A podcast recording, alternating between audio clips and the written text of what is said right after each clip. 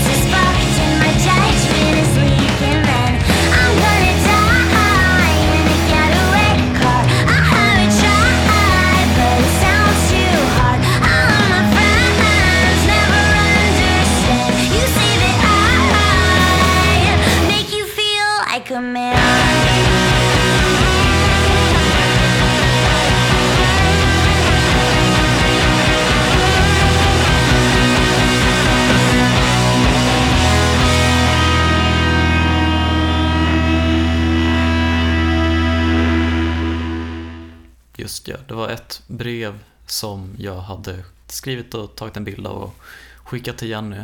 Eh, jag, jag läste upp det i, i avsnitt 17,5 av en modern rocklåt men jag känner att det, alla kanske inte har hört det så det passar bra här.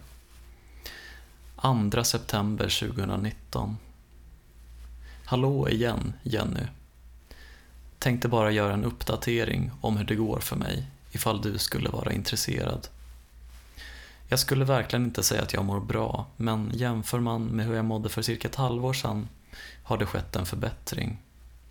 Har legat ett par gånger med två olika personer, så chanserna för att något sådant skulle hända igen var inte riktigt så låga som jag trodde. Inget av det ledde till något seriöst. Igår flyttade jag in i en egen lägenhet 18 kvadrat, och kommer bo här själv i två månader. Förhoppningsvis kommer jag få anställning till hösten också. Jag saknar dig fortfarande, även om jag nästan har förlikat mig med att känslan inte är ömsesidig. Jag håller på att skriva ett självbiografiskt textfansin om mitt liv det senaste året, där en ansenlig mängd kommer handla om dig.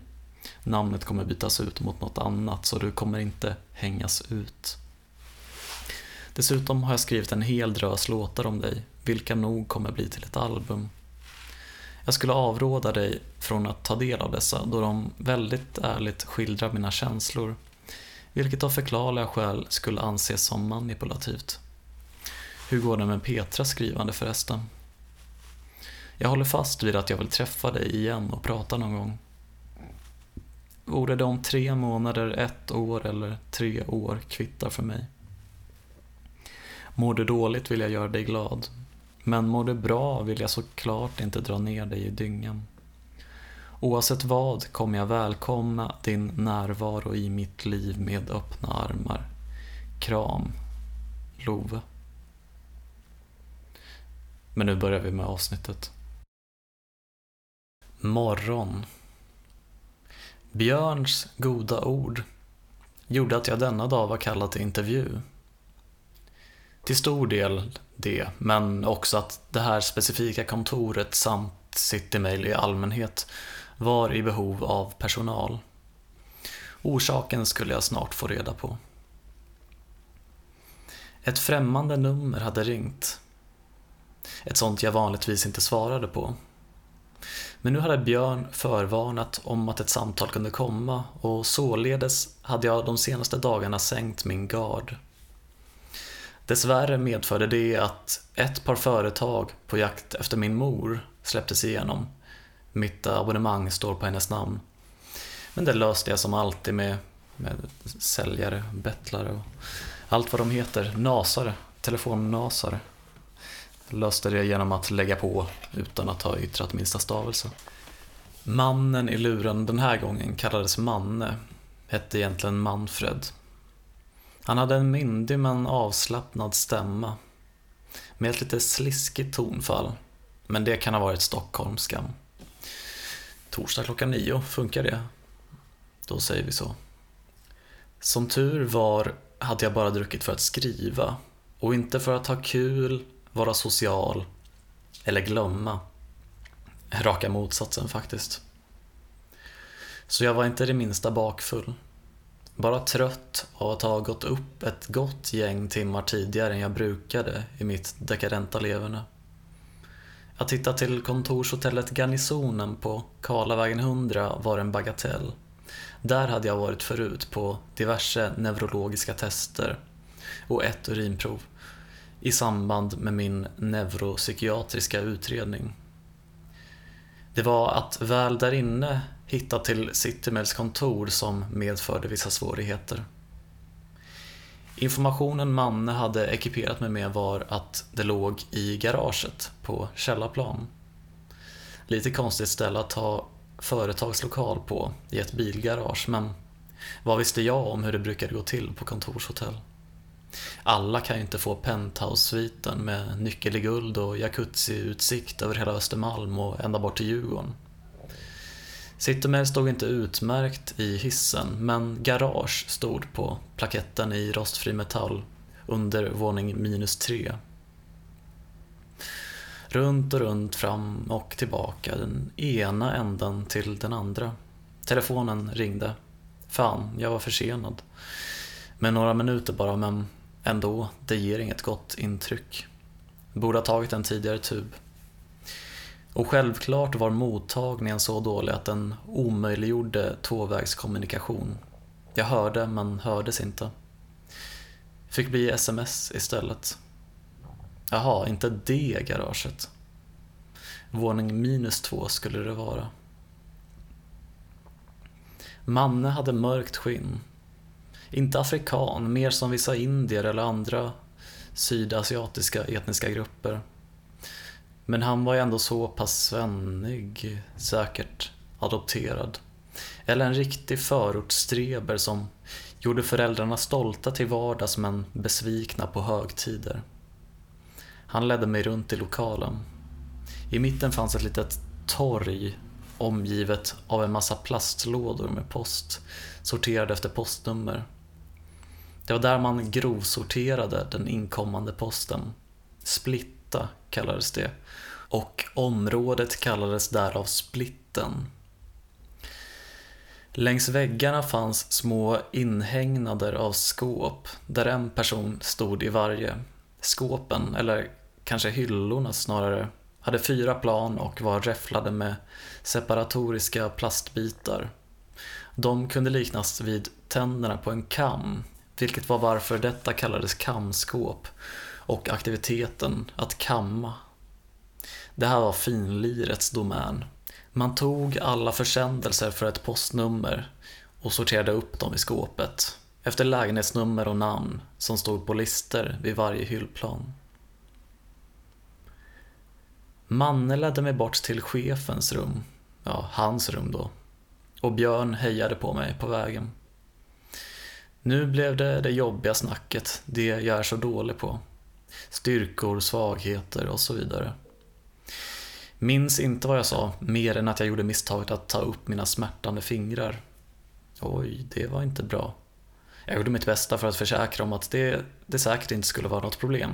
Det var mest att skriva på tangentbord som var påfrestande. Men jag kände att skadan redan var skedd.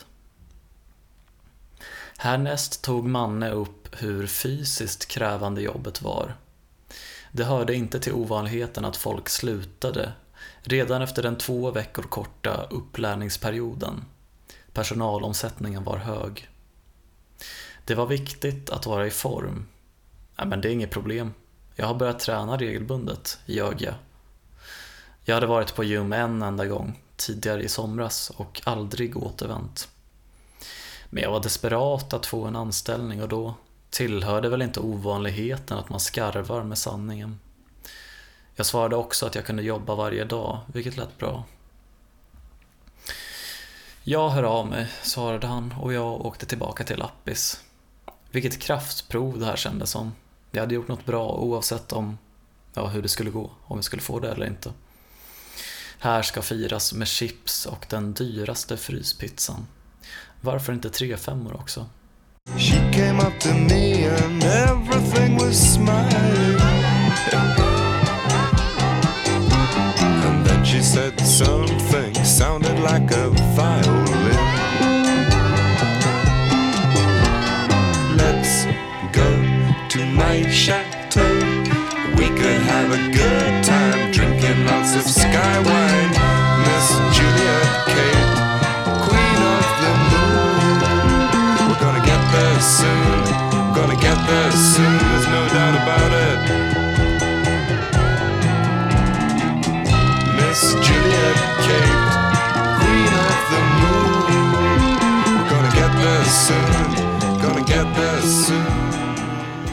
Fredagen flöt förbi som vanligt med inget vettigt gjort förutom att dricka folköl och onanera. Inte nödvändigtvis i den ordningen. Men på lördag morgon fick jag ett oväntat samtal.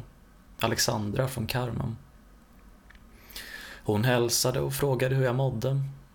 Jo tack, jag vaknade nyss så jag är lite trött men annars helt okej. Så bra det kan bli nu för tiden. Hur är det själv? Hon hade tråkigt. Det var faktiskt därför hon hade ringt mig. Hade jag något för mig idag? Kan du tänka dig att det hade jag inte? Vill du hänga? Ja, visst. Antingen på Carmen ikväll eller så kommer du hem till mig i Husby, men då får du köpa en låda vin på systemet på vägen hit. Ja, jag hade aldrig varit i Husby, svarade jag för att eh, motivera alternativ två. Men det var egentligen inte huvudsaken. Det var länge sedan jag blev hembjuden till en kvinna sådär. Det kittlade, även om hon var upptagen med en partner. Han skulle i alla fall inte vara där ikväll. Men det skulle jag. Buss till Stadsbibblan.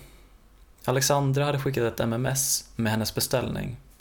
Tre liter Il Nostro, vitt vin. En riktig superfest väntade.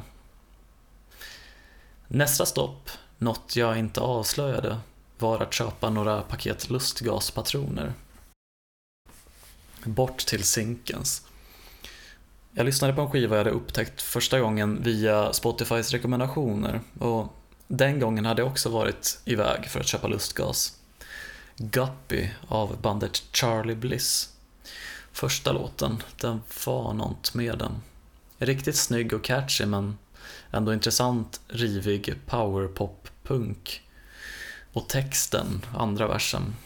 Don't you know I aim to please I'm everybody's favorite tease Put your hand on my knee That's what friends are for Det var sexigt, men lite obehagligt, något gränsöverskridande. Väckte en klump i halsen och en påle i brallan, om man ska vara vulgär. Alexandra? Nej, hon var i ett förhållande.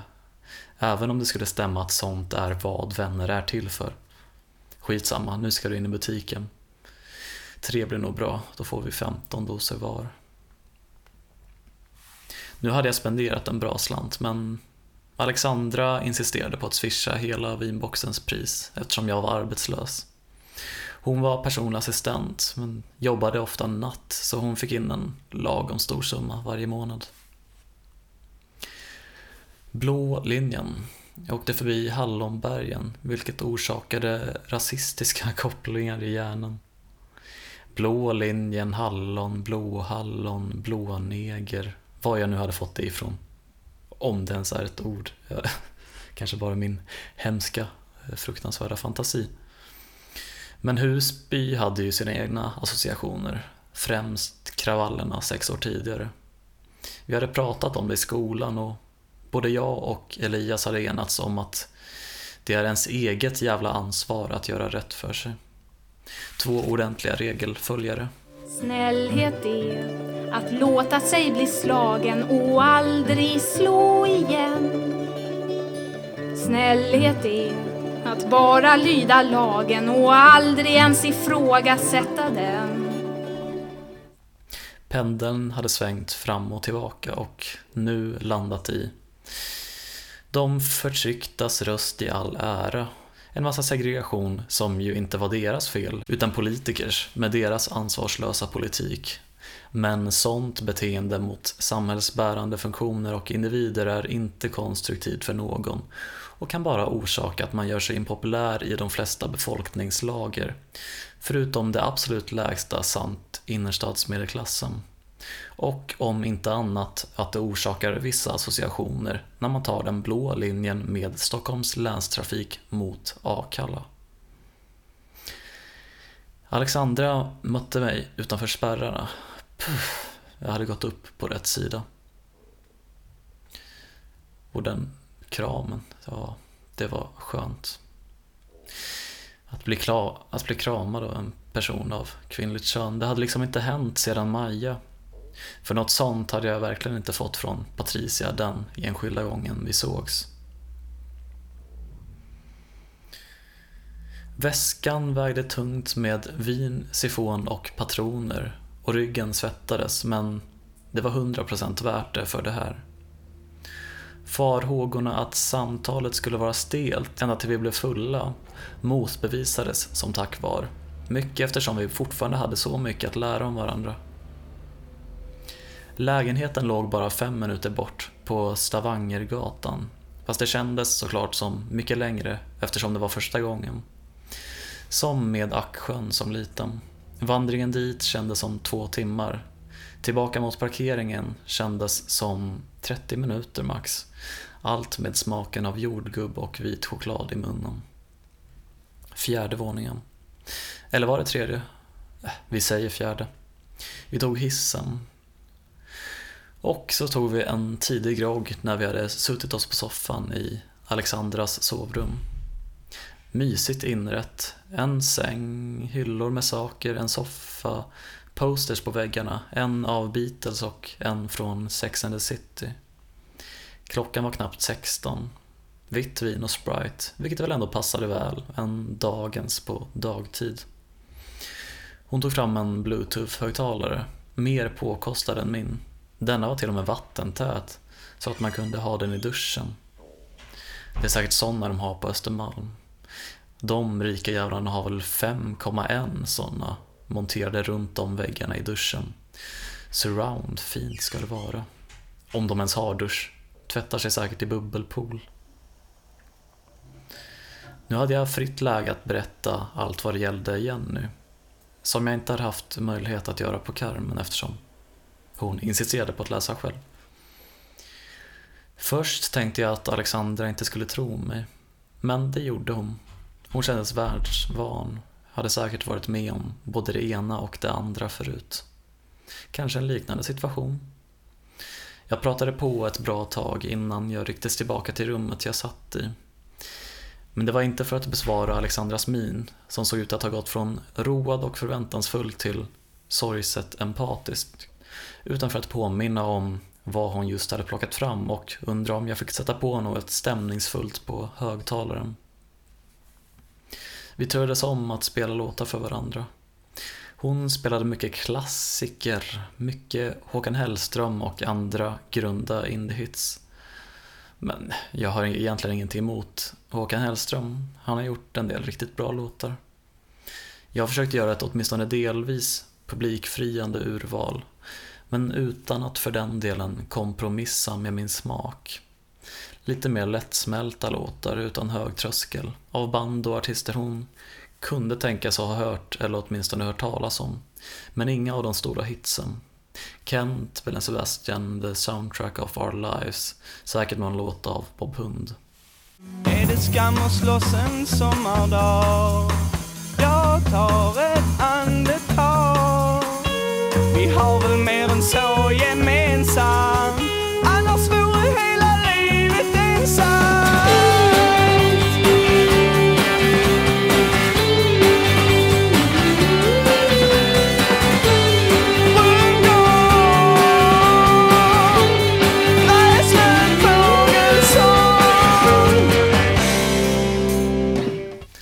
Alexandra hällde upp ett nytt glas vin åt mig och höll på att berätta om ett annat skånskt band, på tal om Bob Hund, men jag rotade igenom väskan just då och det enda jag lyssnade efter var ljudet av metall mot metall.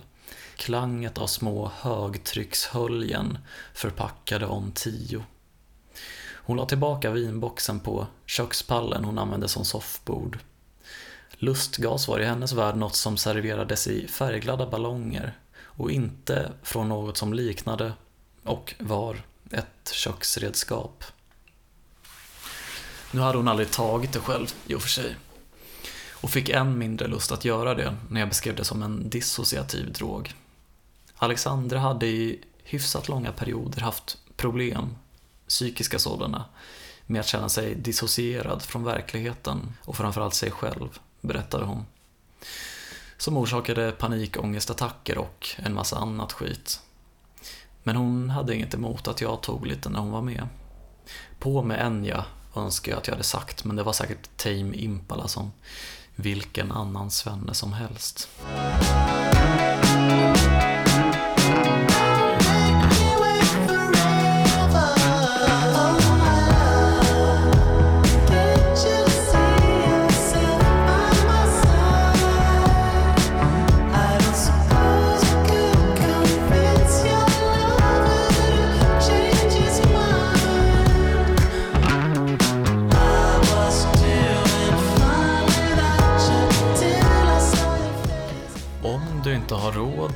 Eller vill eh, bidra med pengar, kanske det finns vissa som, eh, ja ni vet vilka ni är, större poddare som, som eh, njuter av den här podden, dela avsnitten, eller något avsnitt av den nya säsongen. Gärna. Det kan vara en Instagram-story, eller ett inlägg, eller en Twitter, eller bara de, dela avsnitt på Facebook eller något sånt. För eh, ni gör väldigt stor skillnad när, eh, ja, jag, jag skulle, det vore trevligt med en liten kickstart, In, alltså inte kickstarter men att kicka igång den nya säsongen med, med en fin mängd nya lyssnare. Jag vill se en sån spik i statistiken. Jag befann mig fortfarande i fasen av bruket där lustgas är uteslutande roligt och ett leende smittar väl av sig. Alexandra såg ut att tänka efter noga. Sammanpressade läppar och många... Hmm. Till slut gav hon med sig när jag visade hur många patroner jag hade kvar. Hon kunde offra sig på en av dem, en liten. Det kunde väl inte skada. Så länge hon fick välja vilken låt som skulle spelas, en hon kände sig bekväm med, så att eventuell olust skulle minska. Det var egentligen min tur att välja låt, men äsch, sätt på din. Trummor och bas och gitarr, en skånsk sångröst. I morse när jag gick i parken blåste löven marken. Jag tävla med dem, plötsligt stod det fullt med folk längs sidorna och heja. Hon tog ett par djupa andetag innan, som ett riktigt proffs, men det var inte för att syresätta lungorna inför den stundande syrebristen hon gjorde det. Hon ville bara lugna nerverna och ta några sekunder att förbereda sig mentalt. För all oro hon hade känt innan blev jag lite förvånad över att hon genast ville ha en till patron. Hon var nyfiken helt enkelt. Nog för att hon inte hade känt av något alls. Hon hade begått misstaget alla gör första gången.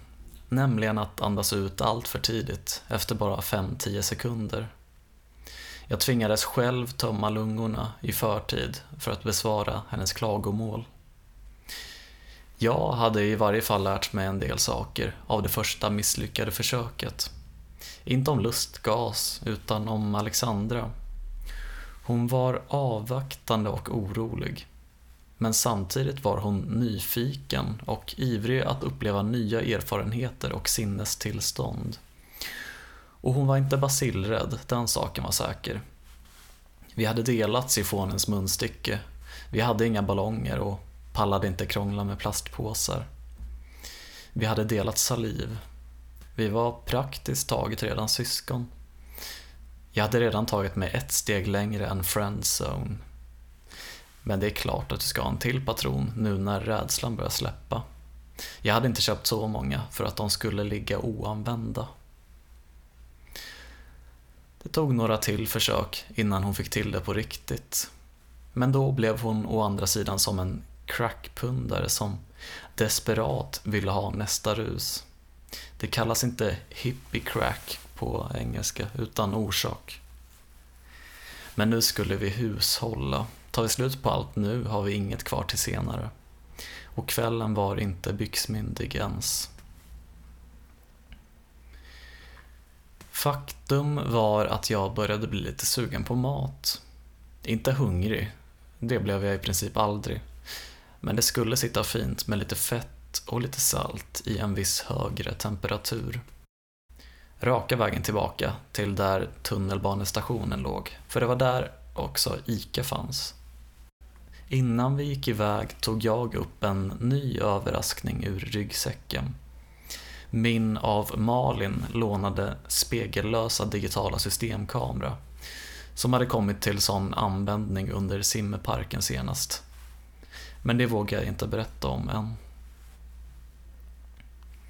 Först tog jag bara en bild av den lilla fotbollsplanen som låg längs vägen. Några förortskids kickade en boll åt vårt håll som jag snabbt plockade upp med händerna och kastade tillbaka över barriären. Men det var inte fotbollsplan jag gillade att fotografera.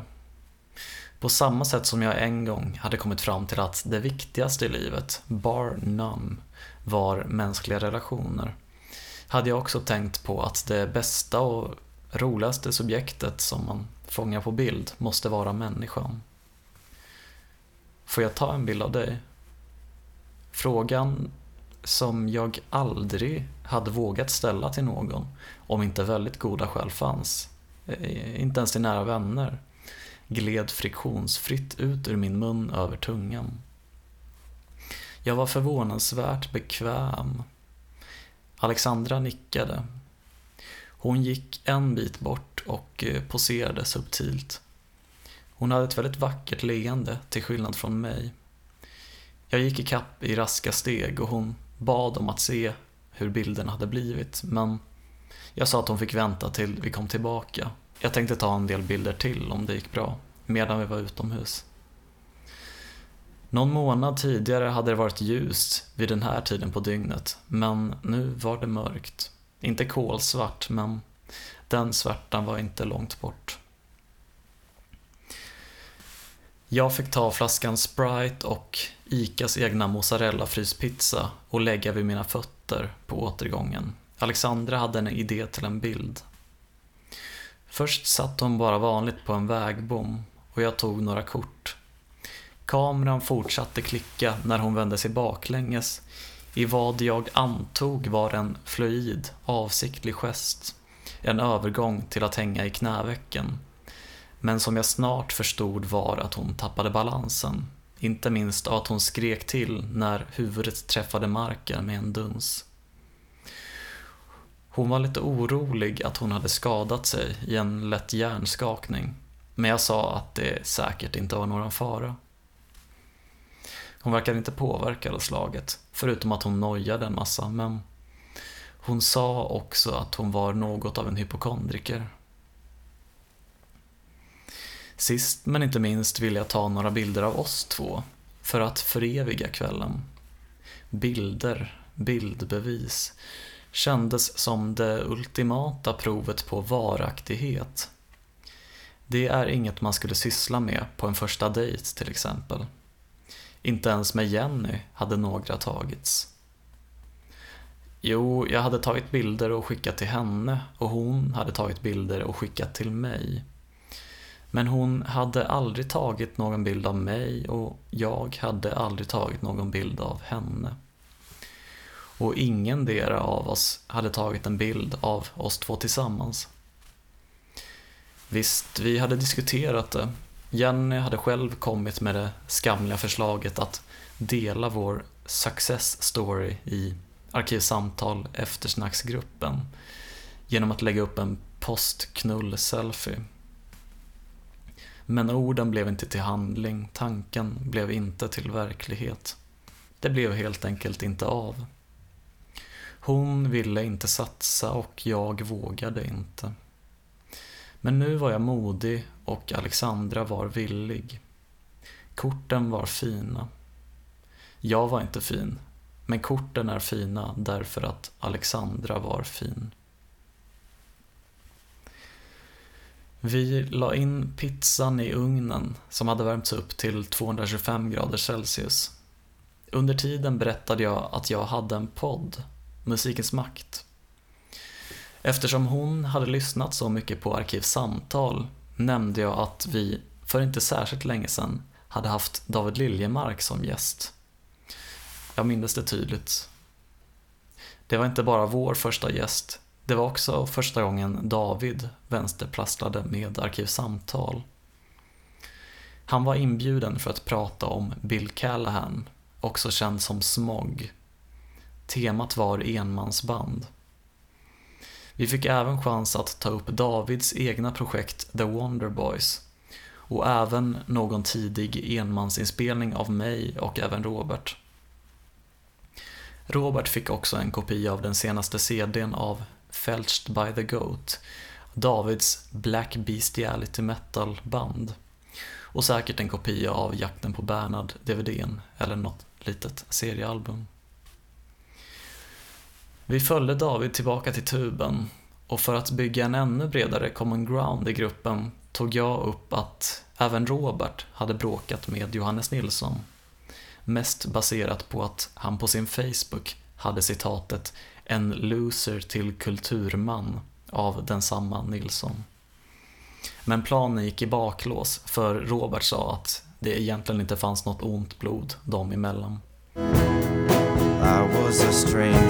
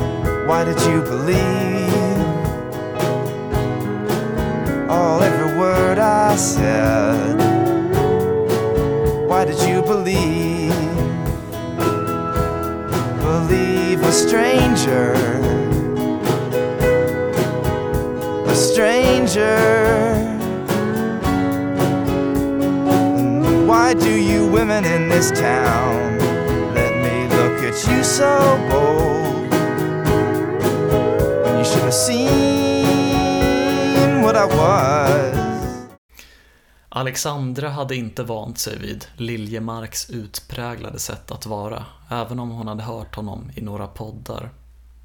Ja, ja, alla har inte samma förfinade smak. Plötsligt öppnades dörren. Alexandras rumskamrat slash hyresvärd kom hem. Filippa. Det var något lite off med henne, men jag kunde inte placera exakt vad. För full antagligen. Tillbaka till rummet och nu slog det mig. Transa. Ursäkta, det är inte bara kränkande förmodligen utan också inkorrekt. Transperson är rätt ord. Här ska ingen kränkas eller bli omtalad som något de inte är.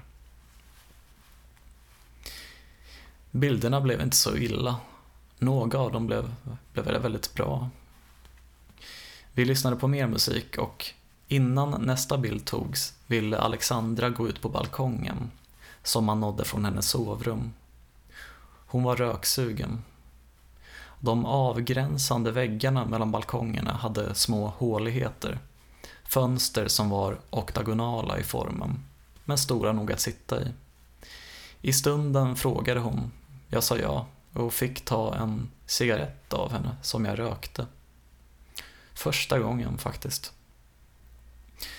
Jag som aldrig hade tänkt prova ens satt nu i hålet i väggen med åtta kanter och rökte i min finaste vita skjorta och jag tänkte att jag såg ut som David Bowie, The Thin White Duke, det ultimata beviset på att rökning är coolt.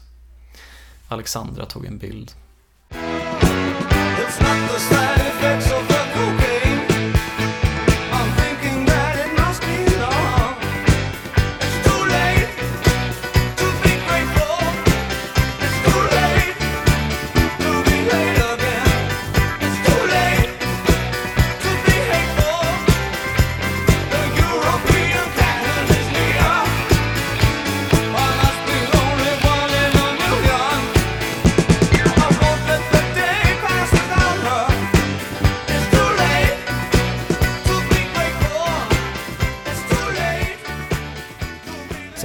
Hon sig i en liknande position och jag tog en bild av henne.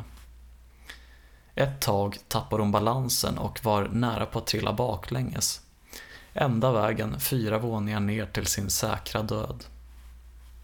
Senare skulle hon återkomma till detta tillfälle som något hemskt, något hon såg tillbaka på med ångest och kunde ligga och förfasa sig över sent på natten när hon inte kunde sova. Men i stunden var det lättsamt och avslappnat. Hon återhämtade sig snabbt och vi skrattade bara bort det. Den lustgas som förut gav intrycket av att flöda som mjölk och honung tycktes nu rätt nyktert sett vara tämligen begränsad, trots att vi pikade i berusning. Smaken av ett billigare okylt vitt vin som satte sig någonstans bak i halsen var inte lika påtaglig som smaken för det nya, det fria, livet här och nu. Trots att Alexandra var några år äldre, hon var till och med några år äldre än min storebror, vilket kändes hisnande och mer på riktigt, trots att det inte var något märkvärdigt egentligen. Så var vi båda fortfarande väldigt unga. Det var Bella Noche och den skulle dokumenteras. Om inte för en sam eller framtida omvärld, så i alla fall för oss själva. Fram med kameran igen, vars batteri inte var slut än. Hon tog några bilder av mig där jag såg borta ut och inhalerade den inerta gasen. Inte smickrande för fem rödören men jag var för full för att bry mig. Sen tog jag några bilder av henne med sifonen i högsta hugg. Hon hade bytt om till ett nattlinne eftersom det började bli sent, varmt av våra unga aktiverade kroppar och så tyckte hon väl det var mer bekvämt. Men linnet var dels halvt transparent. Hon hade inget undertill på överkroppen. Framförallt var det löst åtsittande, vilket jag märkte när jag tog två specifika bilder som föll offer för den klassiska nakenchocken nipslip. Min puls ökade och mina pupiller utvidgades säkerligen men jag var självmedveten nog att blodflödet stannade ovanför bältet. Alexandra rättade elegant till sin dress och fortsatte som om ingenting hade hänt. Antingen förmodade hon att hennes wardrobe malfunction inte hade fångats på bild. Eller så var hon helt enkelt för berusad för att orka bry sig. Efteråt låg vi bredvid varandra i soffan, eller sängen, och tog några sista bilder av oss tillsammans. De sista för kvällen. Hon tog upp att hon hade en hel del MDMA hon vill bli av med. Åh, ja... Mm. Jag hade ingen att ta det med och jag hade alltid planerat att den första skulle vara med någon jag dejtade eller ja, någon jag hade en sån kemi med. När jag frågade om hon ville ta det till mig och att jag i sådana fall skulle köpa utelämnade jag den detaljen i min motivation. Jag sa bara att det vore kul och att hon verkade mer erfaren. Tyvärr gick det inte för sig, vilket var varför hon ville göra sig av med sitt lilla parti. Hon hade börjat på antidepressiva igen för några månader sedan och det krävdes att man avstod i någon vecka för att få full effekt men viktigast av allt för att inte riskera det rätt allvarliga tillståndet serotogent syndrom. Och senast hon hade slutat ta sin medicin hade det inte gått särskilt bra. Jag gick ju också på antidepp, faktiskt samma som Alexandra, sertralin, men jag var inte lika nojig. Klockan hade redan fyllt ett på natten, så det var hög tid att jag tog mig hem. Jag passade på att hälla i mig ett sista halvt glas vin, utan Sprite nu, för det hade tagit slut. Visste inte när sista tunnelbanan gick, men det var bäst att ta det säkra före det osäkra. Och dessutom började Alexandra bli trött. Det skulle jag nog också ha varit, om jag inte var så uppfylld av hela kvällen. Den hade verkligen tagit mig med storm. Jag samlade ihop alla tomma patroner, fick verkligen gräva i soffkuddarna och la tillbaka dem i förpackningarna i fina små rader för att sedan slänga i en papperskorg på vägen hem. Jag höll kramen, hårt och länge. Alexandra stretade inte emot. Inte heller anlade hon någon protest. Hon verkade snarare ivrig, lika ivrig som jag att göra detsamma tillbaka. Farväl. Om inte tidigare än så ses vi i varje fall på Carmen på onsdag. När jag kom hem var jag fortfarande tillräckligt pigg för att föra över bilderna till datorn, ladda upp till Google Drive och skicka länken till Alexandra. När jag äntligen vaknade var klockan nästan tolv och jag hade rejält ont i huvudet. Mitt bakfulla tillstånd förbättrades inte direkt av att Alexandra bad mig ta bort ett par av bilderna. Närmare bestämt de där man såg en skymt av hennes ena bröstvårta. Fyllan hade tagit överhanden över hennes goda omdöme och nu kände hon sig väldigt obekväm av att jag hade sådana bilder av henne i min ägo. Speciellt med tanke på att hon var i ett förhållande. Jag lovade att ta bort dem. Men vet ni vad? Som det jävla äckel jag var gjorde jag inte det. Varför? Jag tror att jag kände att så här nära kommer jag aldrig hennes nakna kropp igen. Tanken på vilken upphetsade mig rejält. Speciellt osannolikt kändes det då hon hade reagerat som hon gjorde på det här. Faktumet att jag ljög om borttagandet och behöll bilderna fyllde mig med stor, stor skam. Men det förhindrade mig inte, snarare lade det extra bränsle på min eld, att kofta upp mig över bilderna och onanera till dem. Fy fan, vill jag säga om mig själv. Fy fan. Jag erkänner mina fel. Mina brister en hel del. Att vara småsint och missunnsam. Att inte värna om varann. Att inte bry sig om miljön. Att gilla mer den som är skön. Att inte kunna ta beröm. Men när spegelbilden är ful är jag glad att jag kan skratta åt den nu. Jag är glad att jag kan skratta åt mig att vintern ska ta slut? Och tror du då att vardagen blir helg?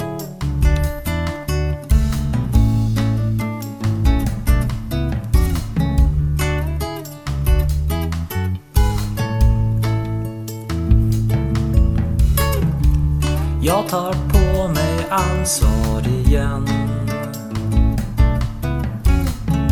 Så gör man inte mot en vän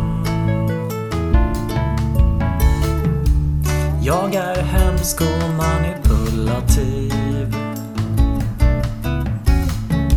Har hotat med att ta mitt liv Jag har bedragit och ljugit, det är sant och spelat på empati som agn. Alltihop för mitt eget gagn. När spegelbilden är ful är jag glad att jag kan skratta åt den nu. Jag är glad att jag kan skratta åt mig själv. Tror du någonsin att vintern ska ta slut?